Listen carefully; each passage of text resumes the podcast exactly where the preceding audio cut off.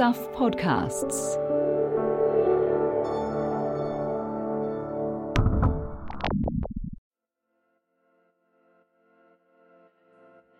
Hi, I'm Michael Wright, and welcome to the long read from Stuff. This week's episode is called The Conundrum of Peter Ellis. It's by investigative reporter Martin Van Beynen, who joins me now. Hi, Martin. Hi, Mike. So, this story is in the news. That's why we're here. Peter Ellis. Lots of people will know that name, probably know that case.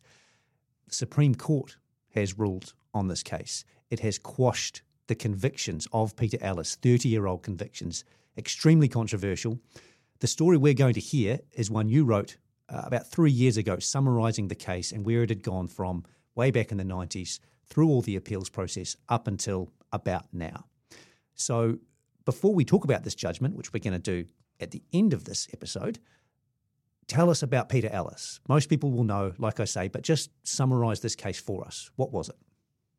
Well, Peter Ellis was a creche worker at the Christchurch Civic Creche Centre, and he uh, he he was regarded as a flamboyant, outrageous figure at times. He uh, he was very good with children and animals. Uh, but um, he was a little polarizing, and, and some people loved him and some people uh, avoided him. So at the time, uh, we're looking at uh, the time he was working, it was around about the early 90s.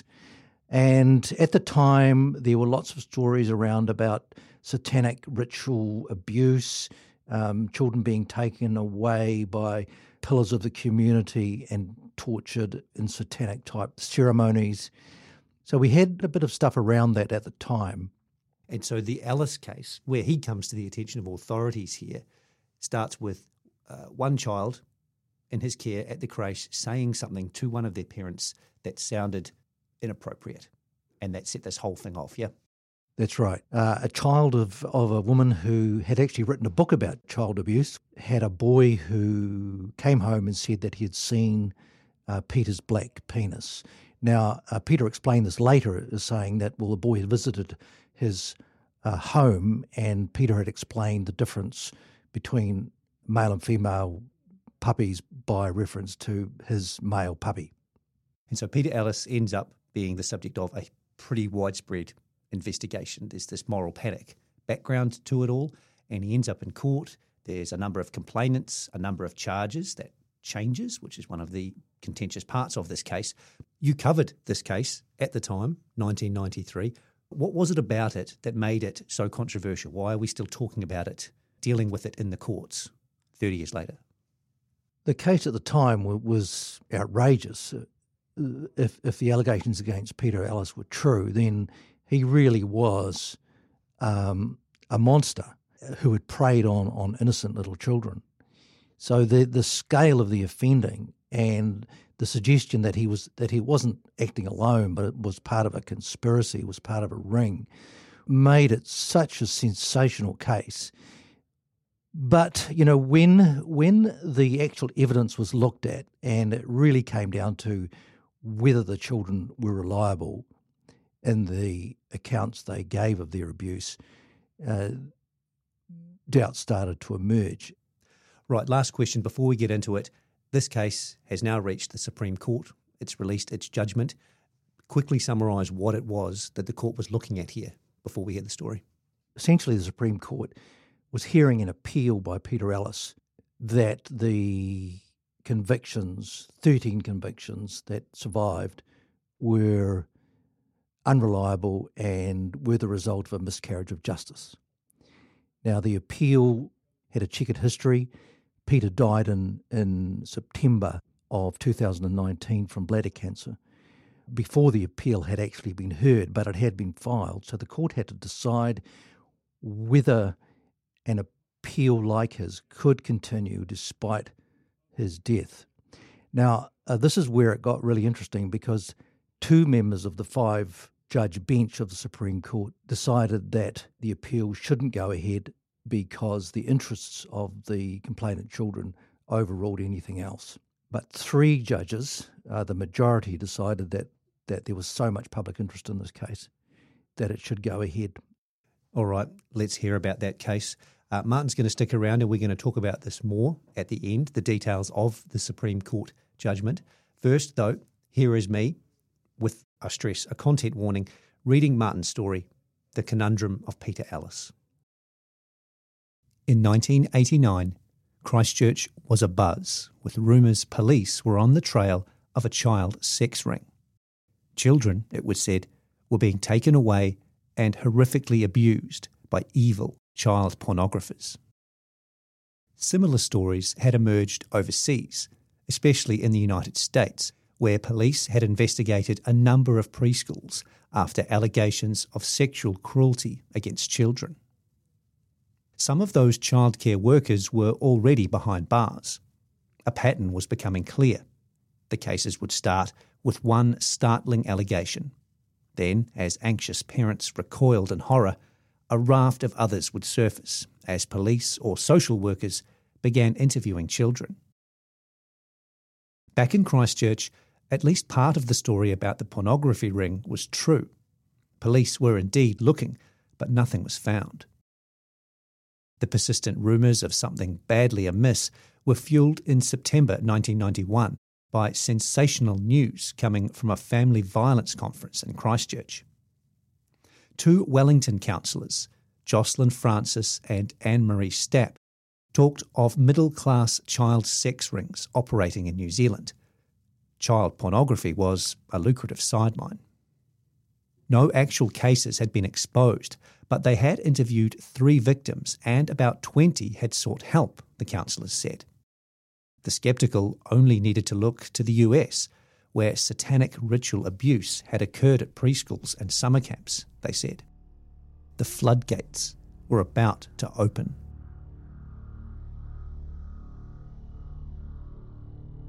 Their prescience was remarkable. Only about eight weeks later, a three year old attending the Christchurch Civic Creche told his mother he didn't like creche worker Peter Ellis's black penis. The mother was receptive. She was the author of a handbook on child sexual abuse and had recovered memories of being sexually abused herself. A few months before, the counsellor had bought a puppy from Ellis, who showed the boy how to tell its sex. However, the boy's remark suggested something more sinister. The Civic Creche was a large, highly regarded facility owned by the Christchurch City Council and located in the central city. Ellis had started work at the creche in 1986 when he was looking for a place to complete his community service penalty on a conviction for misleading a social welfare officer. He immediately impressed and was kept on. The flamboyantly camp and lively new staffer, with plenty of ideas, raised a few eyebrows. But he had a warm rapport with the children and soon won over most of the staff and parents. By early 1990, he was fully qualified and even tutoring. After the boy's remark, his mother immediately made a formal complaint and felt obliged to tell parents of children her son had played with. Ellis was suspended and police began an investigation, which they closed within a few months, before Christmas 1991. The boy who had sparked the alarm disclosed nothing of interest to specialist social welfare department interviewers.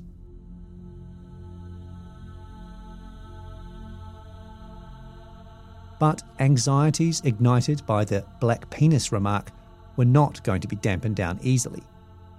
Parents asked their children about Ellis and began swapping notes. Many wanted their children interviewed formally. As the interviews proliferated over February and March 1992, abhorrent revelations began to surface, prompting police to reactivate their inquiry.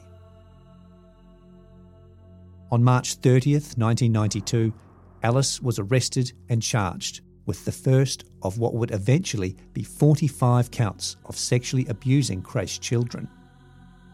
Before the end of that year, 118 children from the creche had undergone disclosure interviews with specialists.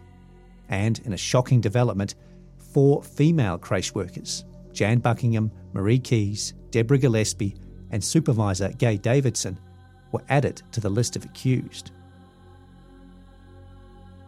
A trial was set for April 1993, but only Ellis would face the jury of three men and nine women. The charges against the women, their careers ruined and lives blighted, were dismissed just before the trial. By the time Ellis went to trial in the High Court, the Crown had reduced the original 20 complainants to 13 and the charges from 45 to 28.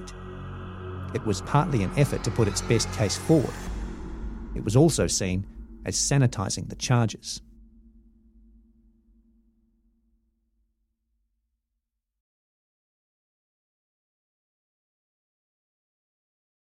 I think you're conflating a whole bunch of issues. don't want to be held to account no, I- on what- rising child No, abuse numbers. you can manipulate crime statistics. I promised I wouldn't have a tattoo about gotcha journalism. Hang into the National Party's No. attack line No, there. but that I think Chris- that it would be a resignation offence if I didn't deliver tax reduction. Yeah, yeah we're, I'm not worried about it at all. Nothing That's what iffy in there. That sits with you perfectly fine. That's what we're that's what we're focused on. Whatever happens in politics, the weird, the wonderful, the important, the thought provoking, we got you. Listen to Tova wherever you get your podcasts. Seven year old Charlie, not his real name, had three older half brothers and was the ninth child to give evidence against Ellis at his trial.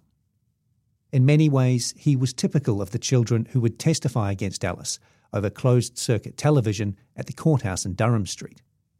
Like the others, he was interviewed multiple times over many months. His parents had asked him repeatedly about what had happened at the creche, and he had contact with two other creche children before the trial. The parents had swapped information with others. Charlie was first interviewed by a specialist interviewer in May 1992. By then, he was already in therapy, and a stream of children from the creche had already been through social welfare's doors for similar interviews. Charlie told his interviewer he had come to talk about Ellis fiddling with his rude bits and said the carer had wobbled his dick and smacked his bum while he was being cleaned up on the changing table at the creche. He had never seen Peter take off his pants or seen Peter's rude bits, he said, and had nothing else to say about Ellis or his rude bits. Three months later, Charlie was back for his second interview, in which he talked about an incident in a bath at Ellis's house. Charlie said he had been made to eat poos, and Ellis had forced him to touch his penis. Peter had also put his penis up his bum, and it felt ticklish. He had seen other men being cruel to other creche children. Ellis had dressed up as a witch and a judge and threatened to change him into a frog and send him to jail if he told. That interview resulted in three charges against Ellis inducing an indecent act, indecent assault, and sexual violation. During an interview the next day, Charlie said children had been put down a trapdoor into a maze where Ellis's friends, Spikehead, Stupidhead, and Boulderhead, were present. A sharp stick had been put up his backside, and Ellis's mother had given him a poisonous drink. There was more abominable material to come. On August 6, 1992, Charlie told the specialist interviewer in a fourth interview of an incident at Ellis's house where children had been made to stand naked in a circle drawn on the floor. Adults stood on the outside of the circle, playing guitars, and children were made to kick each other while Ellis took photographs. Some of the guitar playing adults had slitty eyes and wore white suits and pretended to be cowboys, Charlie said. The children were kicked in the balls and the kneecaps. Charlie claimed the adults present included three other creche workers Gay Davidson, the creche supervisor, Marie Keys, and Jan Buckingham.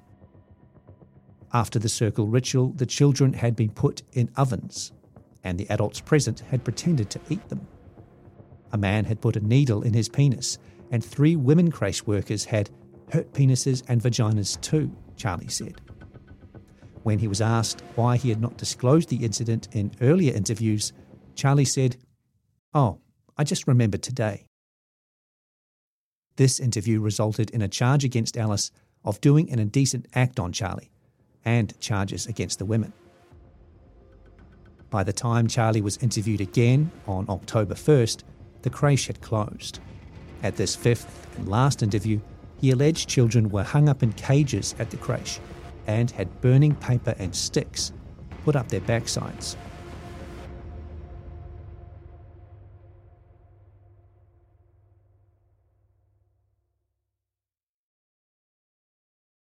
Today on Newsable, in a Stuff exclusive, the mother of baby Rue, the toddler who died late last year in Wellington, has spoken on the record and says she did not kill her son. Plus, step aside working from home. Working from holiday seems to be the new trend, and I have an update on the USA's Cicada Geddon. For everything that's worth talking about, find and follow Newsable wherever you get your podcasts. Charlie's disclosures were difficult enough but the jury for the six week trial was faced with 12 other accounts of callous abuse. Some of the puzzles provided their own answer. Three charges based on the evidence of two young sisters were dropped during the trial. The older sister, who had turned seven by the time of the trial, told the court her interviewer taught me what Peter did. The younger sister, only four, said her claim that Ellis had urinated on her had not happened. On June 5, 1993, after deliberating for 24 hours, the jury found Ellis guilty on 16 of the 25 charges. In emotional scenes, creche parents and supporters wept and embraced. The 16 charges were based on the evidence of seven children Ellis was convicted on all charges relating to Charlie, except the circle incident. As author Linley Hood pointed out in her exhaustive book on the creche, A City Possessed, five of the parents of the seven children worked in the sex abuse field. The verdicts showed a reluctance by the jury to believe allegations involving injuries, but accounts of Ellis urinating on children and performing indecencies such as touching were accepted. Ellis was interviewed by the press the night before the jury verdict. He would continue to plead his innocence, he said, until the day I die. The main issue at trial, as it would be in coming years, was the reliability of the children's accounts. The Crown, led by Brent Stanaway, argued the children could not have come up with the detailed and plausible accounts if they had not experienced them. He accepted some of the allegations had sounded bizarre, but these were children who believed in Santa Claus and could easily be confused and misled. They had a limited vocabulary and took things literally. Parents knew their children and lived with the consequences of the abuse, Stanaway said. Rob Harrison, for Ellis, argued the children's accounts were riddled with inconsistencies, contradictions, and incredible allegations. Those accounts, he said, were concoctions influenced by over anxious parents who, through suggestive questions and sharing information between themselves, provided material for the scenarios emerging from the interviews. Just over two weeks after the jury verdicts, Ellis was sentenced to 10 years jail by Justice Neil Williamson who said he had robbed children of their childhood. Ellis and his supporters saw no reason to give up hope. Graham Panckhurst, QC, soon to be a star judge of the High Court, took the first appeal to the Court of Appeal in July 1994, arguing in the main that no reasonable jury could have convicted Ellis on the evidence available. One of the strongest planks of the appeal was that the seven children, whose evidence the jury accepted, had named 21 other child victims, either as observers or participants. Yet none of those 21 had confirmed the allegations. Panckhurst also argued the defence case had been handicapped by the limits placed on the videotaped interviews allowed to be played to the jury. Rob Harrison had wanted to show how the allegations had developed through the process, but was limited to what he could show. The appeal was adjourned during its fourth day to deal with a new development. One of the complainants, now aged 11 and probably the most credible of the child witnesses, had learnt of Ellis's appeal from her mother. The girl then confessed she had lied about Ellis. She had given the answers she thought her mother had wanted, and a wee story just got bigger. The girl was assessed by lawyer Nicholas Till, who concluded the confession was more likely to have been prompted by a desire to remove the case from her life and to help Ellis. The appeal court reluctantly quashed the three convictions based on the girl's evidence, but otherwise backed the jury's verdicts on the remaining 13 charges. Creche complainant families and their supporters, still convinced Ellis was guilty, felt vindicated and called for doubters to call it quits. Of the 20 complainants in the original charges against Ellis, six remained. Ellis's remaining option was to appeal the decision to the Privy Council, but that would take money. Panckhurst applied for legal aid, but was turned down. With the Privy Council bid stalled, calls for a public inquiry into the case gathered steam, especially after the Employment Court awarded a million dollars in damages to Davidson and her three colleagues in 1995. The sum was reduced to about $80,000 on appeal. By late 1997, with Judith Ablett Kerr QC representing Ellis, the focus of his campaign turned to the royal prerogative of mercy, essentially an appeal to the government to declare a miscarriage of justice and possibly issue a pardon. After various twists and turns, the case arrived back in the Court of Appeal in 1999. Ablett Kerr's main arguments were not that different from Panckhurst's, although she was more emphatic about the contamination of the children's evidence by parental questions and had obtained updated opinions on flaws in the way the children were interviewed. She pointed to the dangers of multiple interviews and suggestive questioning.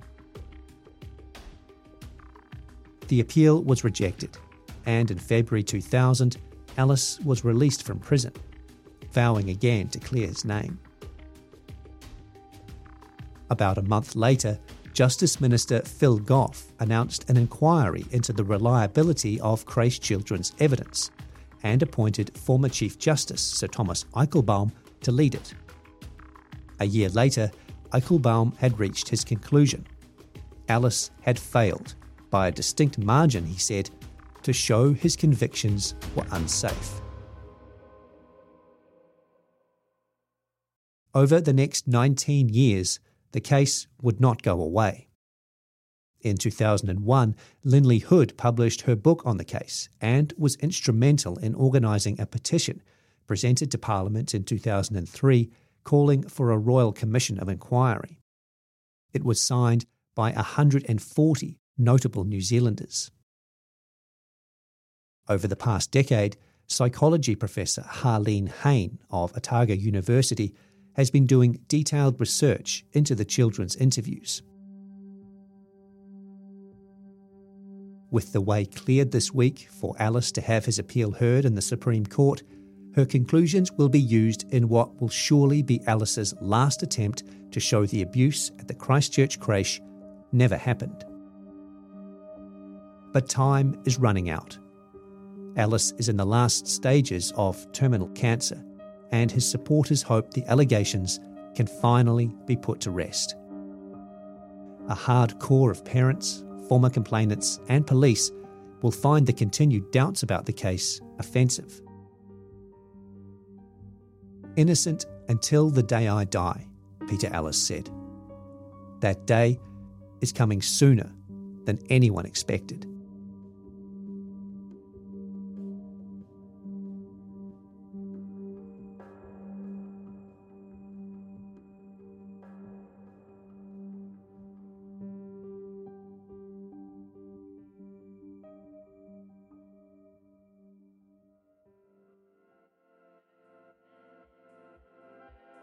Prepare for an unfiltered journey through the harsh realities of infertility. My name's Nadine Higgins. I'm a broadcaster, a journalist, and I've been trying to make a baby with my husband. That's me. I'm Dan, and we reckon infertility is lonely enough without making it a dirty little secret. In The Human Race with Dan and Nadine Higgins, we share raw and unvarnished stories of couples who have faced the brutal truth of infertility. Unless you've been in it, it's, it's really tough and really lonely. Yeah, and also, this is really weird, but baby showers, you don't need to open the presents in front of everyone. Confronting the harsh reality that not every story has a happy ending. This very blunt abrasive doctor who I had, you know, had not seen before, who delivered the news, just like, you'll probably never have a natural period again and you'll probably never have a baby. The Human Race, where we share the untold stories of couples in the race of their lives to create a life. I feel like I nearly missed out and I got to do it. And so I feel really lucky. So it's been incredibly positive. Listen today at stuff.co.nz slash the human race or wherever you get your podcasts. The Human Race is proudly brought to you by Elevate. That was The Conundrum of Peter Ellis on the long read from Stuff. Joining me again is its author, Martin van Beynen. Martin, let's talk a bit about the Supreme Court decision now. It has quashed the charges against Peter Ellis. And the key to this, it seems to be, really was, as you said earlier, the reliability of the children's evidence. That was what the whole case rested on. So, first of all, their testimony. We heard in the bit before about um, Judith Ablett Kerr's appeal contamination of what these children said and their evidence. What was the court saying here? Essentially, the court found a miscarriage of justice based on two grounds, one of which was contamination. The judges decided that because parents had understandably questioned the children about possible abuse by Peter, they might have contaminated the actual accounts the children gave in their evidential interviews. Now, the important point here is that the court found that the evidential interviews, even if they had been done to a high standard, and the defence argued they weren't, but even if they had been done to a high standard, they wouldn't have corrected the interviews of the contamination caused by the parental questioning. So, this is parents being too suggestive, putting ideas in children's head that they more or less reflect back to them because they're young children. Parents were getting information from all over the place, including from their own children, but parents were talking, the children were talking. So there was a lot of information swirling around, and the parents were warned not to not to talk to the children about those allegations, to try and keep the interview process as clean as possible. But understandably, many of the parents did talk to their children, some of them very suggestively. And the other part of all this is how that evidence was presented in court to the jury. That was a problem for the Supreme Court as well, yeah? Yeah, as I said, there were two grounds on which the Supreme Court found a miscarriage of justice. We've already mentioned contamination, but the other one was um, the expert evidence given to the jury to help them with deciding whether the accounts of the children were reliable.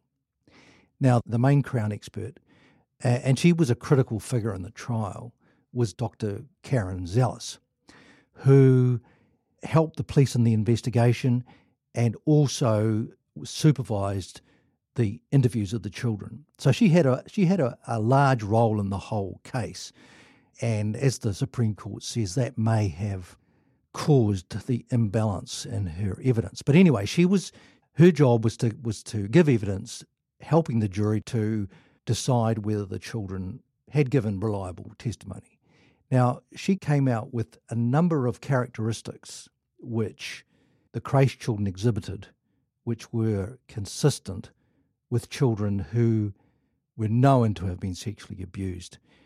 Now, some of them were just like things like bedwetting and trouble getting to sleep, that sort of thing. But Dr. Zelas came out with um, 20 characteristics that the children exhibited that were consistent with child abuse. And the Supreme Court has found that her evidence wasn't balanced, that she went beyond her job as an expert in the trial, that she went beyond the ambit of the legislation that was that existed at the time, and that she dismissed arguments which now appear to have won the day. So essentially, then the jury was not getting a full and complete picture of how to treat this evidence that they just heard from the children, how to be skeptical about it, the extent to which to be skeptical about it, the things to consider when you're mulling is this child telling the truth and how much are they telling the truth? Absolutely. So, so Dr. Zelas was important in that she was able to tell the jury that some of the behaviours exhibited by the creche children were consistent with children who had been abused. And that was very powerful evidence. But in fact, it was beyond what she should have said and was misleading. Uh, like we said, it's the it's the whole case. It's the crux of the case. How to treat these children's evidence, and this was an issue at the time. Obviously, we've been talking about this for thirty years. If you followed the case as you have, you've reported on this more or less the entire time you were there in 1993, and 30 years later, we're still finally considering this issue. The Supreme Court's as far as it goes. What do you think? I mean, I don't know, was Peter Ellis guilty or innocent? How, how did it get to here for someone who's, who's watched the whole thing play out? Well, we had a we had a collection of uh, complainant children and their parents who were absolutely convinced that Peter Ellis was guilty.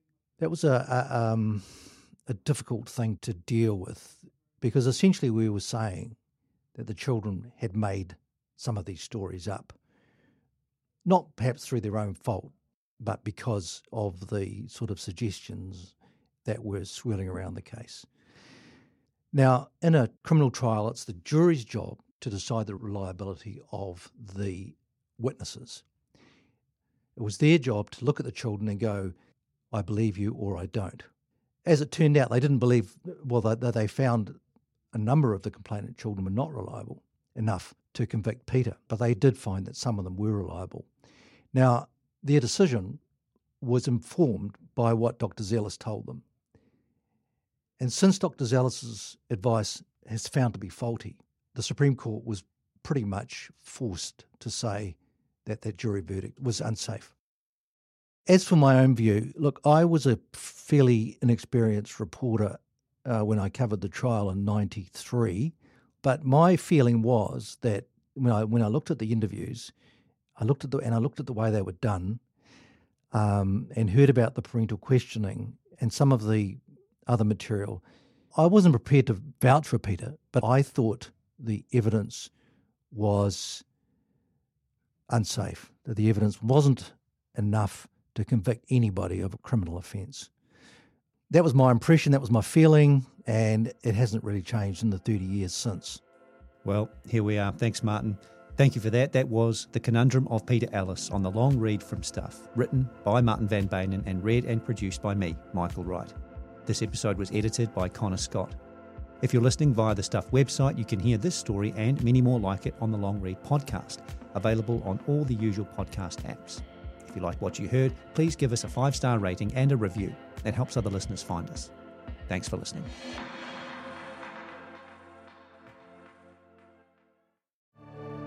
If you liked listening to this pod, help us make more like this. Visit stuff.co.nz slash support.